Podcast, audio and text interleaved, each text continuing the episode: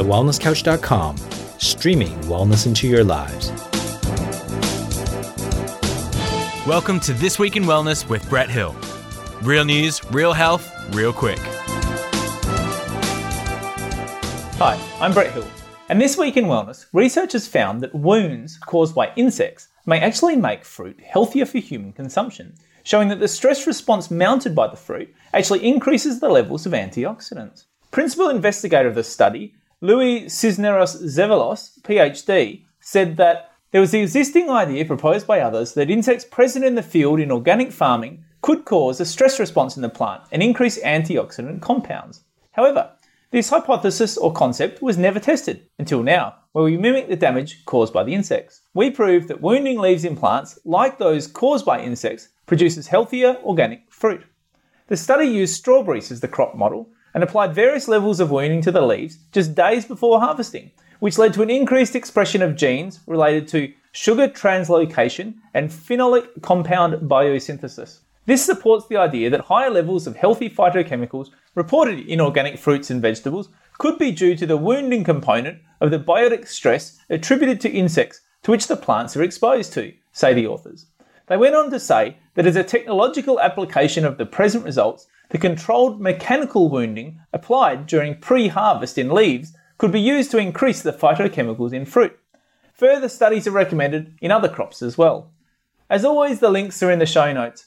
Now, my opinion on this is I think this is just fascinating. It's amazing how nature just keeps winning out. You know, so often we like to try and reduce things down to the lowest common denominator. You know, we do research into organic fruits and vegetables, and we've all seen them that look into you know a, a small selection of nutrients and say, well, we've compared organic to non-organic fruits, and really the nutrients are about the same. But just purely focusing on a small subset of nutrients isn't enough to determine whether organic versus non organic might have greater health benefits. You know, I think it's unlikely that doing what the authors have suggested, that mechanically wounding the fruits or indeed the leaves, is going to get us all the benefits we get from organic fruits and vegetables. We just don't know what we don't know.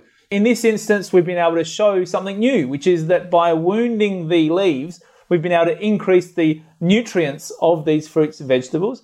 But that's likely to be just one small part of the benefits we get from organic fruits and vegetables. When you have this natural ecosystem retained, when you keep it in place, uh, what you tend to see, and, and we see this time and time again with different studies looking at different aspects of food and fruits and vegetables, is that the organic ones just keep winning out. So I think it's also to think about uh, in terms of imperfections in fruits and vegetables. You know, in our modern society and particularly in our supermarkets, we really have these perfect fruits and vegetables, and people turning up their noses at any slight imperfection or mark or blemish or bruise or whatever it may be. And so this makes me think that really we should start thinking about those imperfections as potentially a benefit. If we actually start eating those, whether they're hail damaged or insect damaged fruits, we're going to support our farmers better. It's going to mean that more of their crop is going to be able to be sold and able to make money from it. We're going to support our environment better because we're going to be better utilizing those fruits and vegetables and foods that are produced. So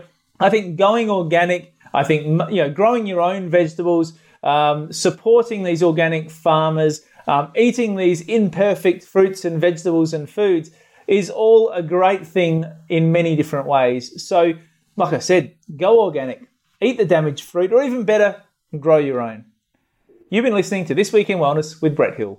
To continue the conversation, find us on Facebook at facebook.com forward slash This Week in Wellness. If you like this episode, please leave us a review on iTunes. And for more information about this and other projects from me, head to drbretthill.com. This has been a production of TheWellnessCouch.com. Check us out on Facebook and join in the conversation on Facebook.com forward slash The Wellness Couch. Subscribe to each show on iTunes and check us out on Twitter. The Wellness Couch, streaming wellness into your lives. Whilst the Wellness Couch presenter endeavor to provide accurate and helpful information to their listeners, these podcasts cannot take into account individual circumstances and are not intended to be a substitute for health and medical advice from a qualified health professional. You should always seek the advice of a qualified health professional before acting on any of the information provided by any of the Wellness Couch podcasts.